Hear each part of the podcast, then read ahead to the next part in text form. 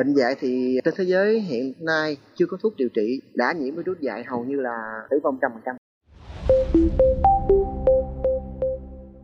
Xin chào quý khán giả đang lắng nghe podcast Báo Tuổi Trẻ. Thưa quý vị, chó là một loài vật nuôi vô cùng quen thuộc đối với mỗi gia đình.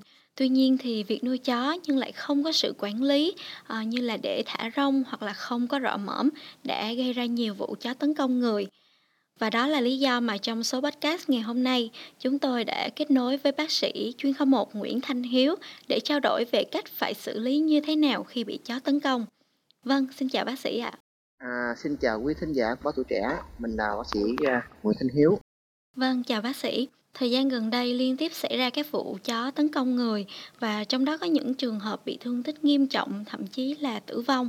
Vậy thì với tình huống bị chó cắn như thế thì trước tiên người bị chó cắn nên xử lý vết thương như thế nào vậy thưa bác sĩ? Trước khi mà bị chó cắn á, thì à, mình phải uh, sơ cứu ban đầu các vết thương là cái uh, quan trọng trước tiên. Sau đó mình uh, nhanh chóng đi đến chỗ để tiêm ngừa, tiêm ngừa vaccine dạy sau khi bị chó cắn càng sớm càng tốt. Dạ vâng. Vậy thì trong các bước sơ cứu sau khi bị chó tấn công thì bác sĩ có thể cho biết là đâu là bước quan trọng nhất không ạ? À, cái sơ cứu thì nó có những cái uh, trình cụ thể như là trước tiên mình phải uh, rửa vết thương với một cái dồi nước sạch cho nó trôi những cái mảng những cái nước bọt mà của động vật nó chó mèo dơi đó dạ. thì cho nó trôi những nước bọt đó ra tại vì uh, cái virus dại á là nó chủ yếu nó nằm ở uh, nước bọt. Dạ. sau khi mình uh, rửa với dập với, với một cái dồi nước rồi rồi uh, mình sẽ tiếp tục là mình rửa bằng xà phòng. Mình sẽ sát khuẩn nhẹ nhàng xà phòng không có chà mạnh sát khuẩn nhẹ nhàng xà phòng. Tiếp tục là mình sẽ bôi những cái nước sát trùng như là bovidin tại vết thương. Rồi vết thương để hở không được băng kính nhiều người nếu mà thấy vết thương không quá nặng á, thì họ sẽ có tâm lý là xem nhẹ và cũng sẽ khá là chủ quan. Vậy thì bác sĩ có thể cho biết là trường hợp nào mà người bệnh cần phải đi tiêm phòng ngay lập tức không ạ?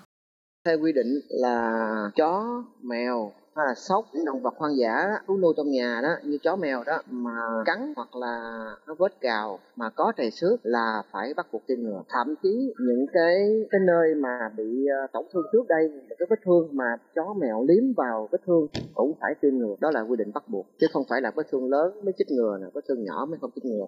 Có vết thương có trầy xước là phải tiêm ngừa.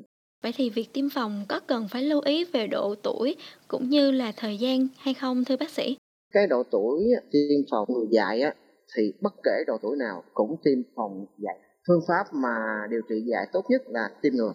Bất kể độ tuổi nào thậm chí đang mang thai khi bị chó mèo cắn cũng phải tiêm ngừa.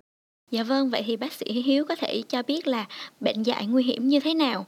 Và ngoài ra thì xin bác sĩ cung cấp thêm thông tin về những ờ, cái cách hữu hiệu để mà mình phòng tránh bệnh dạy được không ạ? Bệnh dạy thì trên thế giới hiện nay chưa có thuốc điều trị đã nhiễm virus dạy hầu như là tử vong trăm phần trăm. Cho nên là sau khi bị chó mèo cắn phải đến cơ sở y tế tiêm ngừa vaccine dạy càng sớm càng tốt. Dạ vâng, xin cảm ơn bác sĩ Hiếu rất nhiều vì đã có mặt trong số podcast ngày hôm nay cùng những chia sẻ rất là bổ ích đúng không ạ? Và cũng cảm ơn quý thính giả đã lắng nghe số podcast ngày hôm nay. Đừng quên theo dõi để tiếp tục đồng hành cùng podcast Báo Tuổi Trẻ trong những tập phát sóng lần sau. Xin chào tạm biệt và hẹn gặp lại.